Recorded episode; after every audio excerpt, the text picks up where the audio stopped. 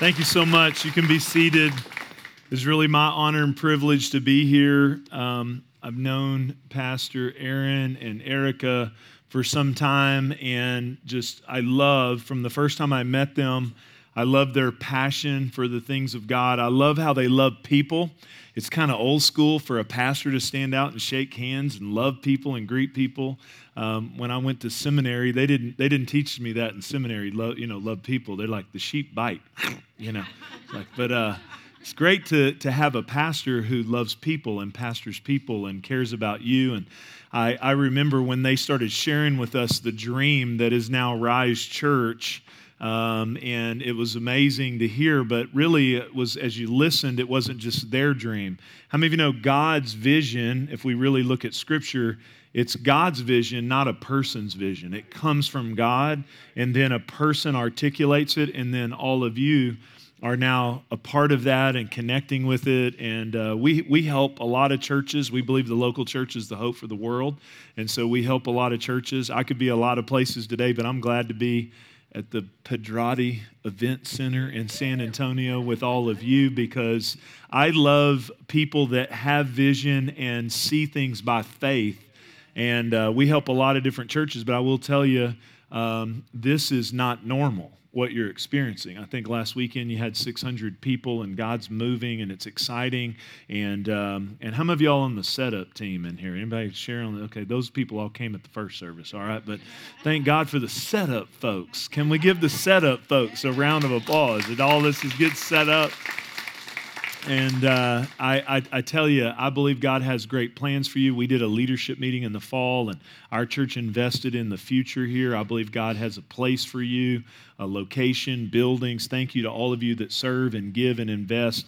And like I said, you're, you're on the inside. This is not normal what God's doing. Uh, we started Milestone Church 17 years ago in a cafetorium, and it was not this nice, okay? Uh, and so I, I just love people that see things. Again, the Bible says we walk by faith and not by sight. And so you, you guys are the faith people. Uh, you're seeing by faith what God has planned uh, for this church. And, um, and there'll be people come here in the future, come hopefully not here, but to a building somewhere. Come on, everybody's believing with me. But uh, there'll be people that'll come to Rise Church because it's more than a building, and they'll they'll be able to see it. But you're the pioneers that see it by faith. And uh, we still have the majority. We started our church with 32 people that moved from West Texas to Dallas Fort Worth.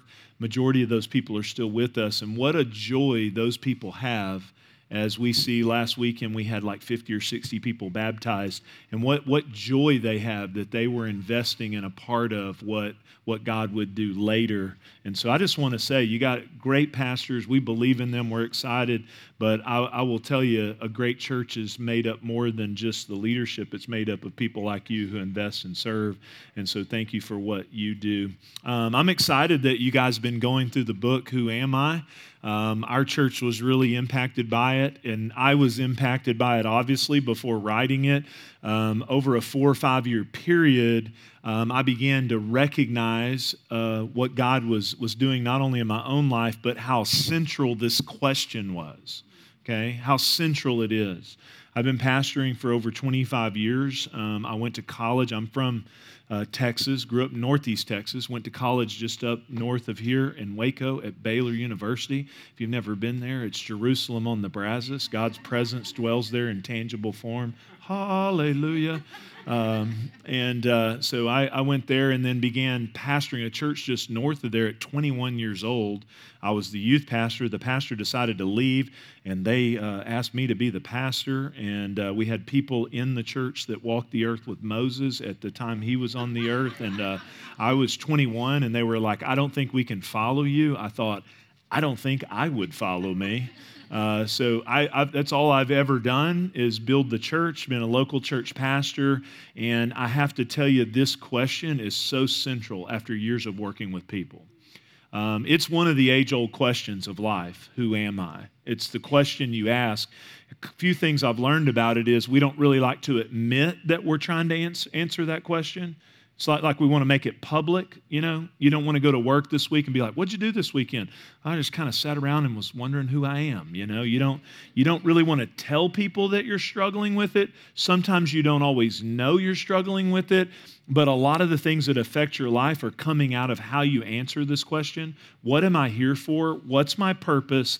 And who am I? It's the age-old question of life. Another thing that I found about it uh, is that again we need a safe place to ask it but you you don't ask that question and answer it once and then you never ask it again you, you, you kind of hit it at different transitions and phases and circumstances in life. You know, it's kind of like now in this new reality, who am I? I kind of knew who I was over here, but, but now I, I don't know. And, and so um, I'd like to show you a little picture of my family. I know I've, I've worked through the who am I questions at all different phases of life. As I said, I was a 21 year old pastor, have my beautiful wife here on the front row. We've been married for 25 years this year.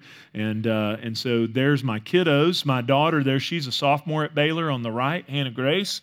Um, and then uh, over there to the left is my son. He's studying has a ministry call and he's a freshman at ORU.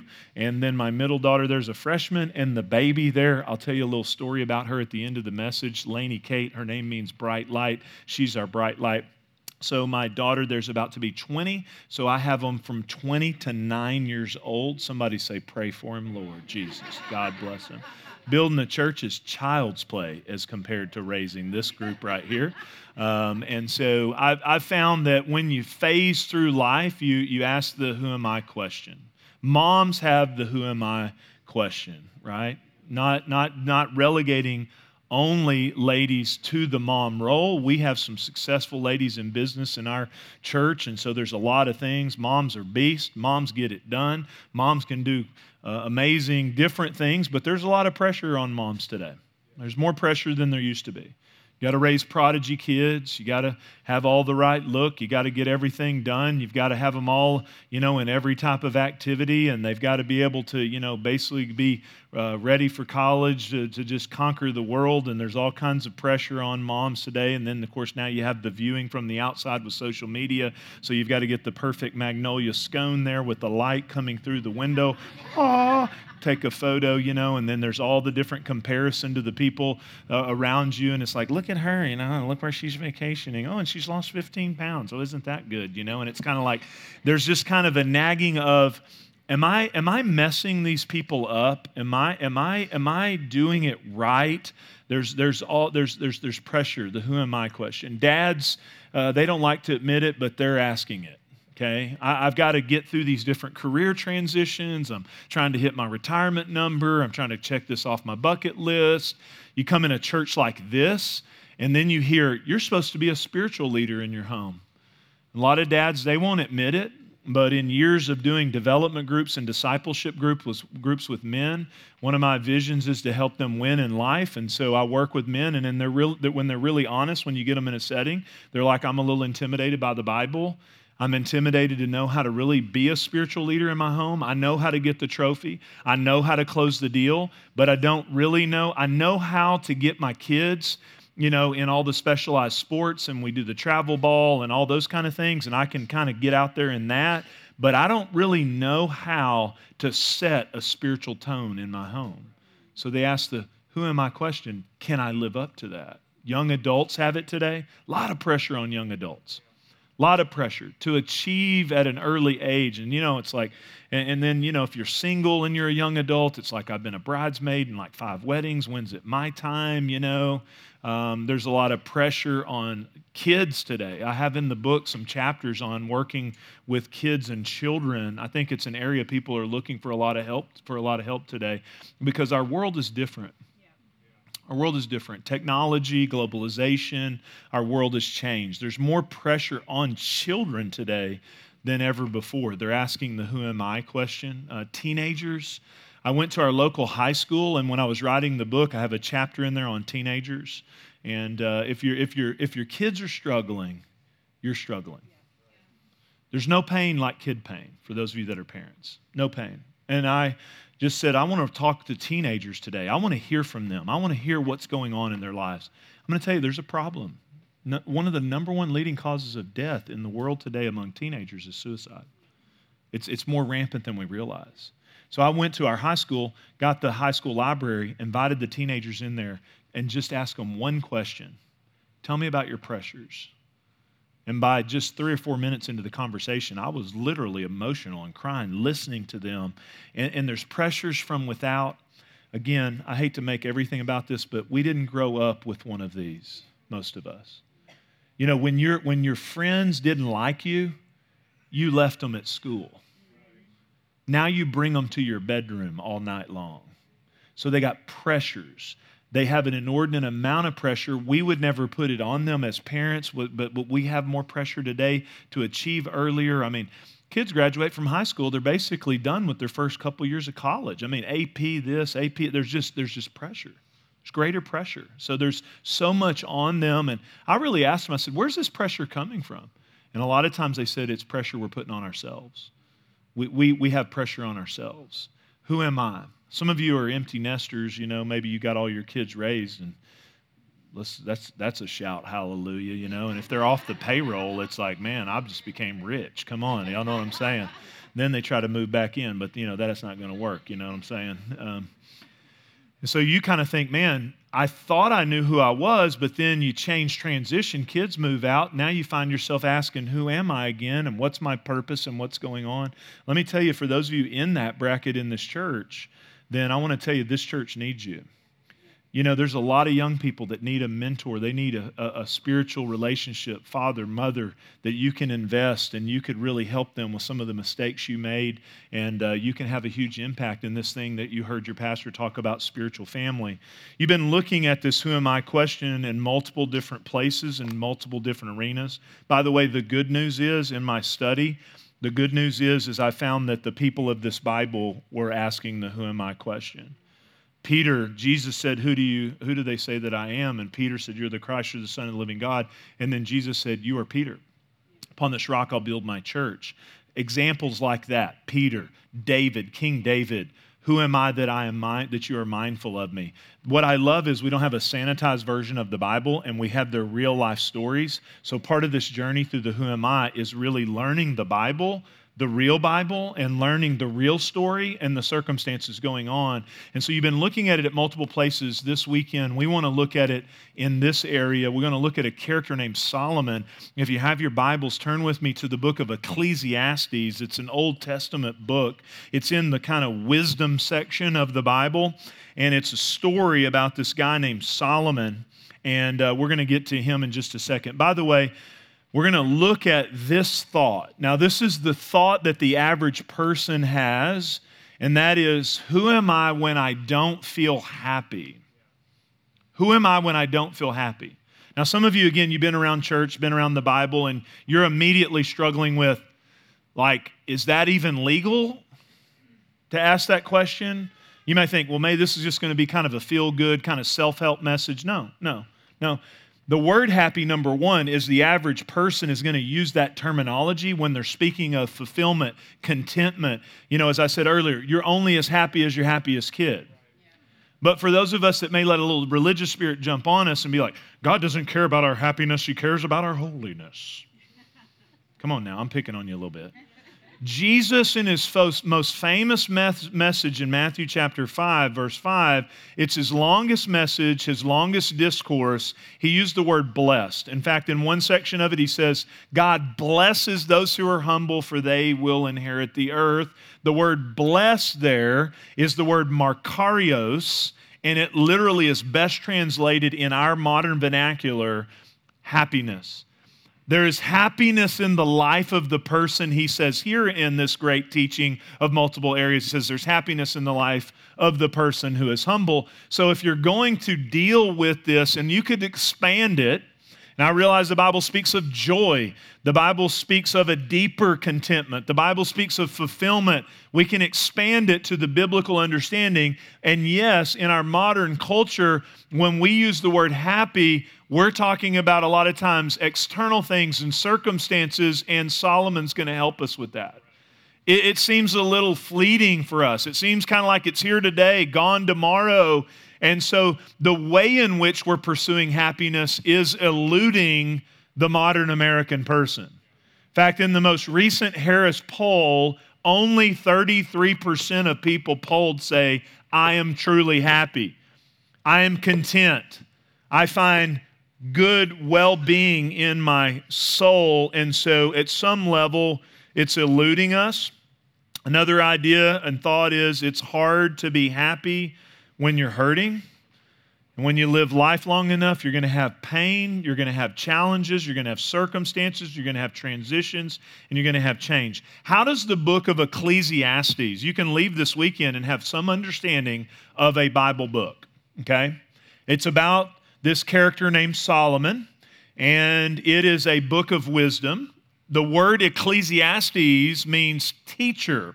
So it's a book that teaches us about life.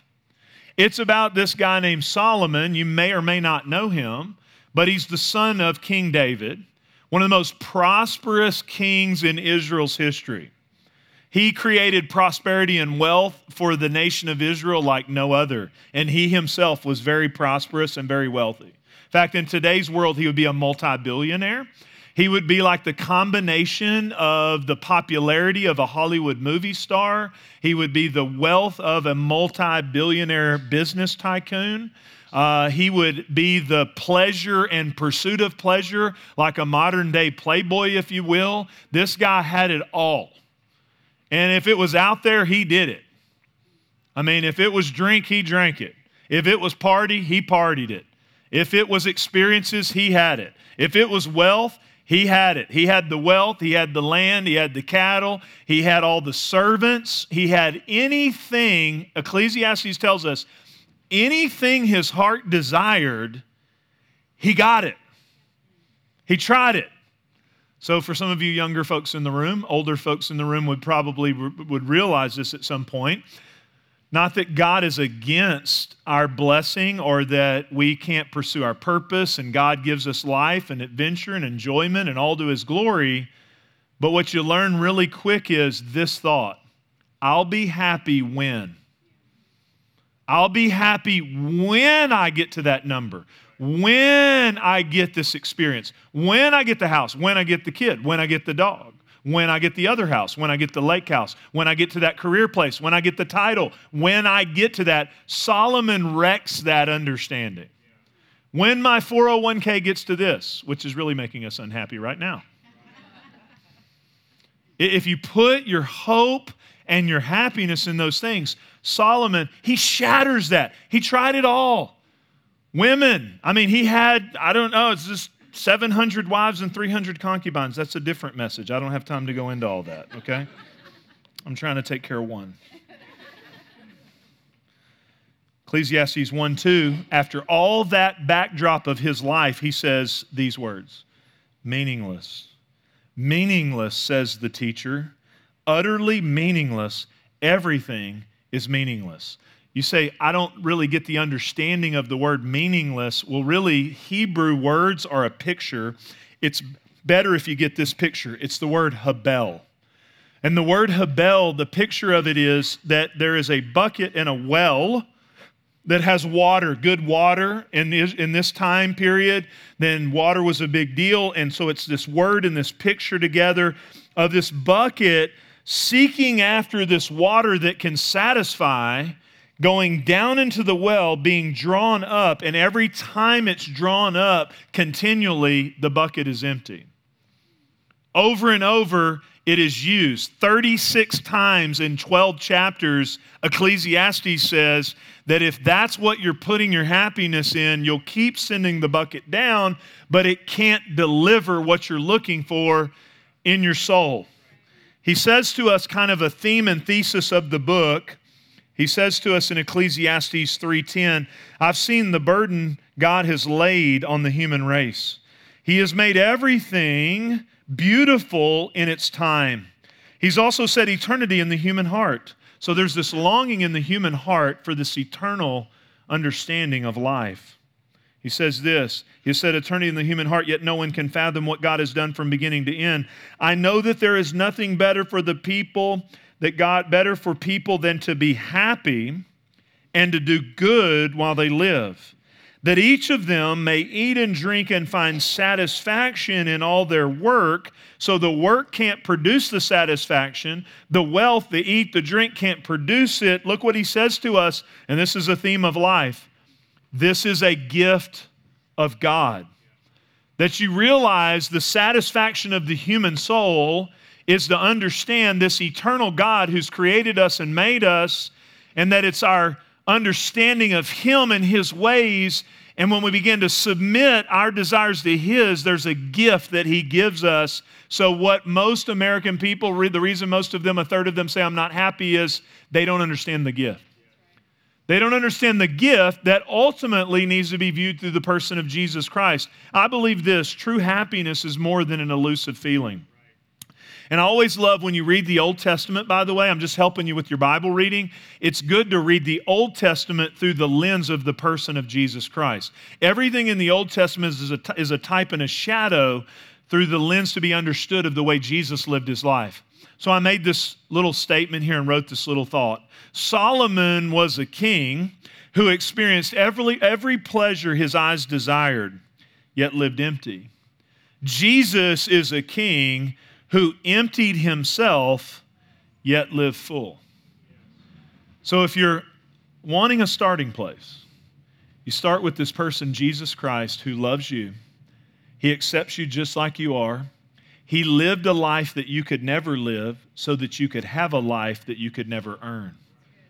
And when you receive Him into your life, He accepts you like you are. You don't earn your way to Him. When you accept Him, He comes in, He starts rearranging things in your soul and freeing you from all the things that are really causing much of the discontent and the hurt and the pain and the things in our lives. And what happens is you start building a relationship with Him that changes your perspective on life in general. You know, and, it, and it's not something that you, again, graduate from because the longer you live life, this is, this is it can provide hope, but it's also very true. The longer you live life, the more pain you experience, the more challenges. It's just the truth. October the 29th, since I wrote the book, October the 29th, I lost someone very dear to me, my father, who was my hero. He, he taught me who I am today is because of his integrity and what he taught me about life. He's one of the wisest men, I've ever known. He, he prayed for wisdom for me. He taught me to read Proverbs when I was a young guy.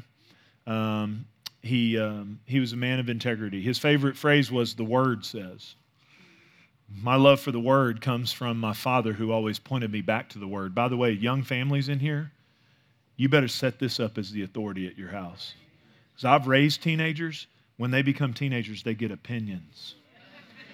we appreciate your opinion, but we care more about God's opinion. Okay? My dad's favorite phrase, the word says. He never trend, trended on Twitter. He was old school. He's my hero, and he passed away on October the 29th. Your pastor and his wife were there, and several of my friends, and I got a chance to honor him one more time at his funeral. And since then, it's really pretty fresh. You know, you say, how do you deal with that when you lose somebody? Maybe you've lost a dad or a mom or someone maybe even closer than that. Maybe you've lost a job. Maybe you've gone through some pain and you're like, you're talking about happiness. Doesn't that kind of sound like kind of trite? Like, how do you how do you deal with grief? You know? And so it, it'll it, it, it to be honest, it's kind of fresh. It'll come to me in waves sometimes. You know, like when you want to call your dad when you have a good experience. That's what sons do. Something that you, you know, conquer. You catch a big fish, you do that. And so I'll, I'll, I'll, I'll even pick up the phone and think I'm going to call him and forget that he's not there. You say, How do you deal with it, Pastor? It's something I want to impart to you. There's a way to see God and a way to live life that doesn't exempt you from the pain, but it gives you hope and peace and joy and deeper contentment in the midst of it. See, I have a history with God. So when my world starts getting shaken, I know where to go back to for that firm foundation. I want to share with you a few of those things. How do we experience Jesus kind of happiness? Number one, we need to acknowledge the influence that happiness has on our identity. See, when you feel content and when you sense that deeper anchoring, then you actually believe life is better than it is. and you believe you're better than you probably are. But when you don't have that, life has a way of a, there's an eluding kind of factor to where you think you're worse than you are. And again, we're not, we haven't been good at this as well within church and preaching on this. We are emotional beings. We are feeling based beings. If I were to start talking to you and look back at some of the bad choices that you've made, I would tell you it's not always because the logical best decision was not presented. The truth is, you made the decision based on a set of feelings that led you to that decision, not necessarily this is what's true or this is what's right. And that's why when Jesus comes into our life, he saves us, and in our spirit, man, because we are spirit, soul, and body, we are spiritual beings and emotional beings having a physical existence. He saves us. We become the righteousness of God in Christ Jesus, but He begins to work on our mind, our will, emotions, and heal us in that emotional realm. And so you have to understand that this is affected. I talked with a 21 year old girl the other day. You call it next steps, we call it 101. And I'll never forget, she was the last one in line, and I was wait, she was waiting at the very end. She was emotional. She said, When I come to church, I feel different. I have something. She's new to, new to all this. None of her family saved. And she said, I feel different. She's emotional. I said, Well, just tell me a little bit about what's going on in your life. She'd been through all kinds of things. It was just, uh, you never know what people are going through, the person sitting beside you. She's like, I've had three job transitions. My parents are not believers. They're not really even happy with me being in church today. I've had a challenge, an engagement that was broke off. I mean, it was just like, I just had so much compassion for her. She had a friend who died, and she just said, I've had a lot of pain and a lot of stuff going on. And I just looked her in the eyes. I said, I'm proud of you. She started crying more. I'm proud of you for coming to church today in a new city by yourself. And then I began to explain to her something. What you're sensing, it's not just a feeling, what you're sensing is the God who created you, who knows you, who set eternity in your heart. You're developing a relationship with Him, and He's the one bringing that peace into your life. And I'm proud of you today. With no support from your family in a new city, with all of those challenges that you could project on God, you came to church today. And what I began to talk to her about is God inhabits the praises of his people. So when you show up in the midst, God is present everywhere, but he, he is present in a different way among his people as they worship him. When you hear the word of God preached, then that's changing your mindset about life. There's a lot of practical factors from the word of God that's changing your emotional state. We need to be honest about the fact that our happiness and our emotional state influences how we see ourselves and our identity before God. Here's the second we got to be willing to confront it. I, I, I hate, I, my, my goal in life is to see people win in their walk with Jesus, to see people equipped. And I find a lot of people are not equipped. So you have a problem, you have a challenge, and so we don't know how to confront it. We don't know how to deal with it. And so what happens is the enemy just begins to take over and we become an emotional basket case. And again, I've pastored for 25 years. I work with people every single day. I know there can be chemical things, there can be medical things, and so I'm not trying to be insensitive. But by and large, a big portion of the body of Christ have not realized again, we are fighting a spiritual battle. There's a real enemy. And we have to learn how to confront that. I can wake up sometimes, have a little melancholic disposition. I can have grief related to my day. I have something. So, what do you do? Well, when I coached my son in football, if I wasn't a pastor, I'd have probably been a football coach. I played football in Northeast Texas, and, and I loved my son played all the way through high school, and I coached in our area, and we dominated. But anyway, that's a different deal. Um, and so, the game, for those of you that did not play football or don't understand football, Everyone who makes the headlines are the guys who make the touchdowns, but no one makes a touchdown unless the guys like me who never got to touch the ball block on the front line. Okay? Those are the people that don't get any awards, but they're if you don't win it up front, you don't win the game. So my guys, when they were out on the field, where's it won at? Oh, in the trenches, coach. We were going to win the game right up there at the front by winning that line of scrimmage. Well, let me tell you where the trenches are in your life to unhappiness, depression, melancholic disposition, discouragement. It's right here. That affects right here. You have to submit your self talk to the truth of God's word. If we spent, I'm going to meddle for a minute. If we spent half as much time with this right here on our lips as we do with this right here in our eyes, we'd be conquering the devil. It sits by our bed. It's our alarm. We pick it up. We wake up. First thing, oh my gosh, coronavirus. Oh my gosh, everybody's doing. Oh my God. Oh my God. Ah, ah, ah. In our first 15 minutes, we're just ah, filled with fear, filled with anxiety, filled with depression. Oh, what's she doing? Oh, she lost 15 pounds. Oh my God, where are they vacationing? Ooh, ooh. I'm going to tell you, you got to get this sword of the Spirit. This old school, the Word says. I put it on the back of my phone. I put it on the dash of my car. I listen to it when I'm working out. Why? Because the Word of God will cut through what's going on in your soul. We've got to learn how to confront it. You got to confront that offense. You got to confront that unmet expectation.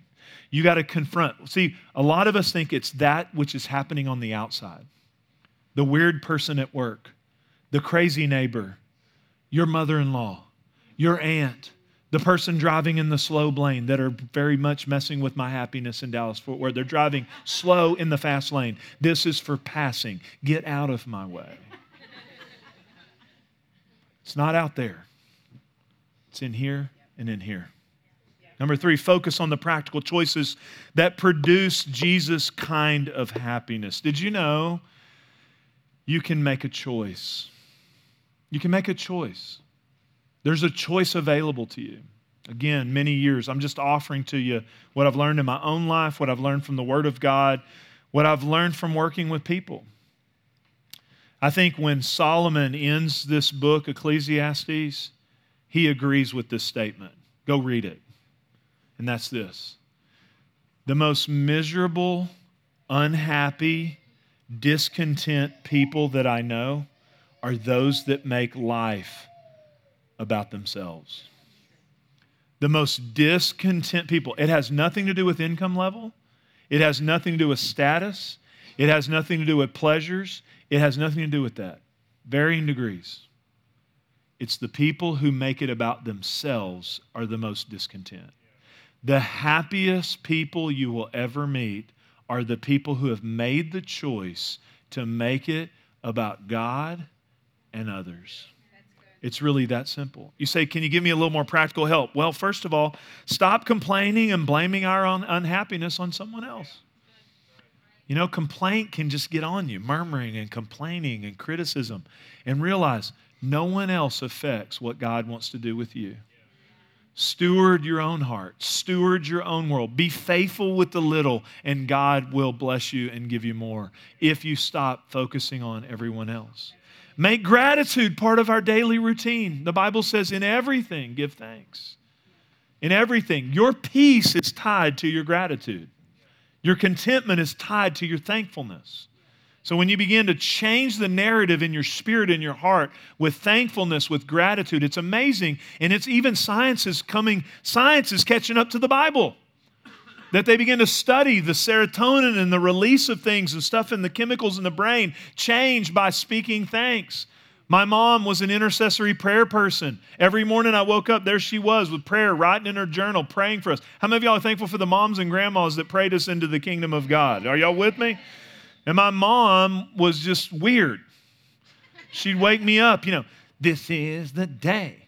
This is the day that the Lord had. You know, I'm a teenage boy, you know, I'm just mad at the world. There's just like, there's chemicals flowing through my body. And I'm laying there, you know, turn on the light. Don't turn on the light. This is the day. I thank you for just bad attitude. I thank you for his bad spirit right now that you're going to change that. I'm like, get out of my room, get away from me.